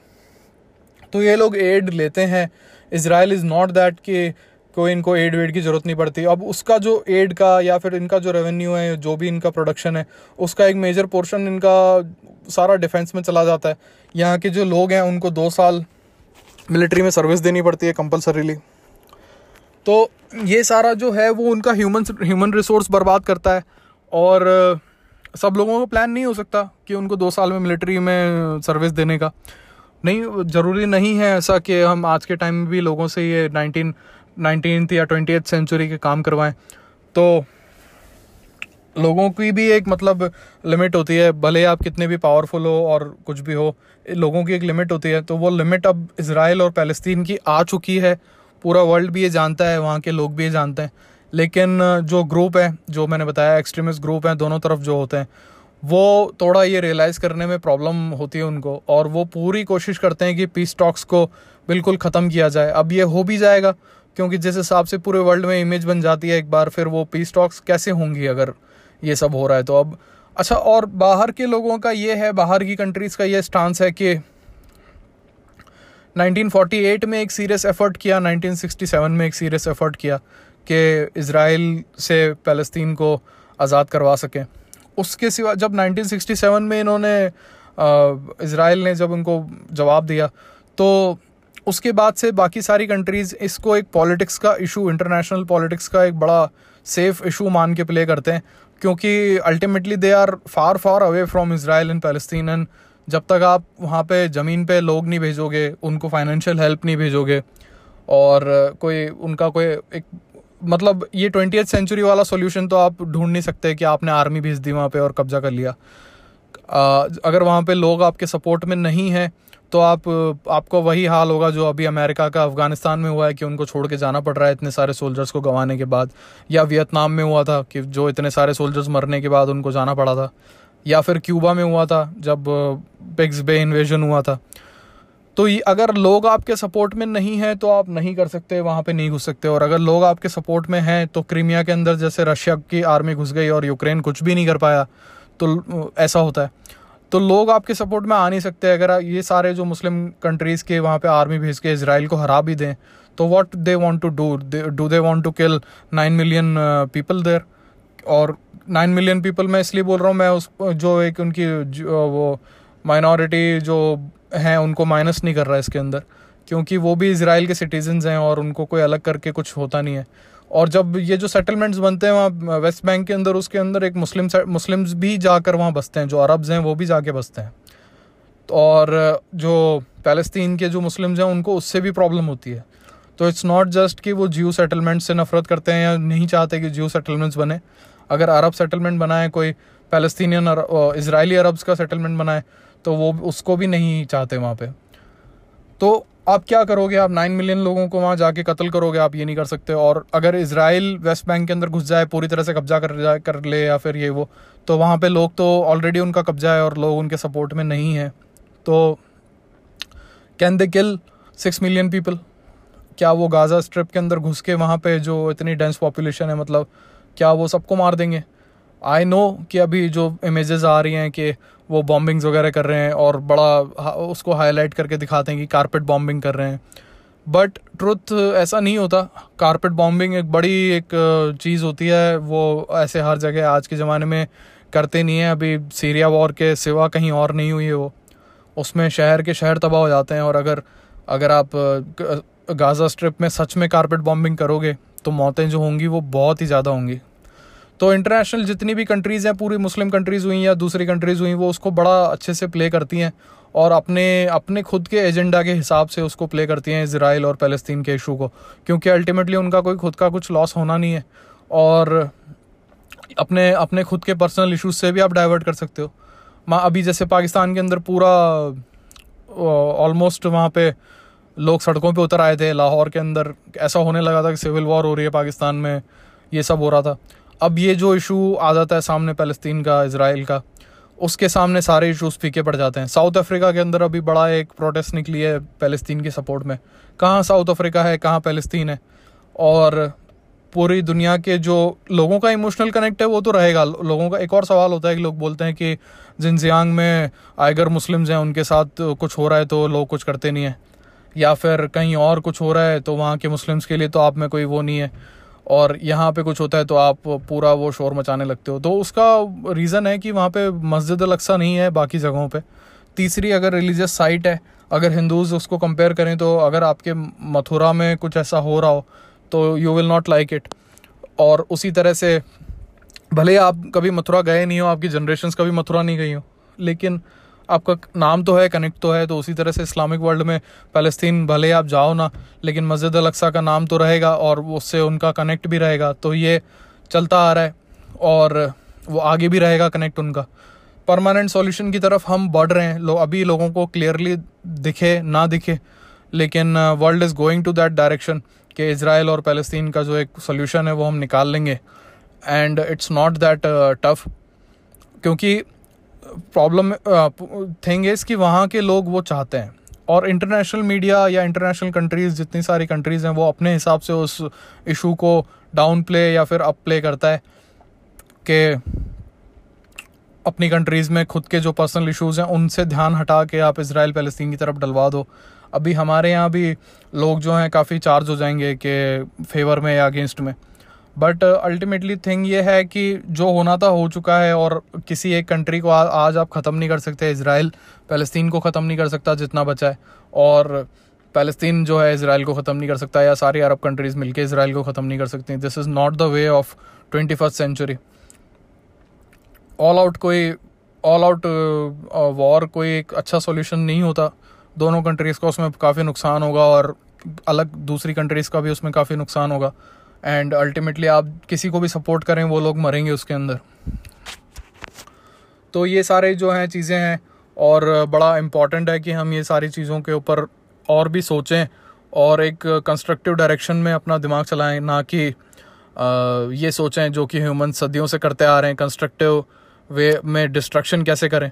उसके ऊपर बड़ा एक इमेजिन अपनी पूरी इमेजिनेशन लगाते हैं और बड़े एफिशिएंट होते हैं कि हम अपना डिस्ट्रक्शन कैसे करें। हर सोसाइटी के अंदर वो लोग हैं जो अपने डिस्ट्रक्शन के प्लान बनाते हैं। सब कुछ अच्छा चलता रहे, लेकिन there will be one point कि आप सब ख़त्म कर दोगे। तो उस ख़त्म करने वाले डायरेक्शन में नहीं जाना है। इसराइल की कैपिटल अब तेलव्यू है, जहाँ पे वो एक नई इंडस्ट्रीज़ वगैरह डेवलप कर रहे हैं।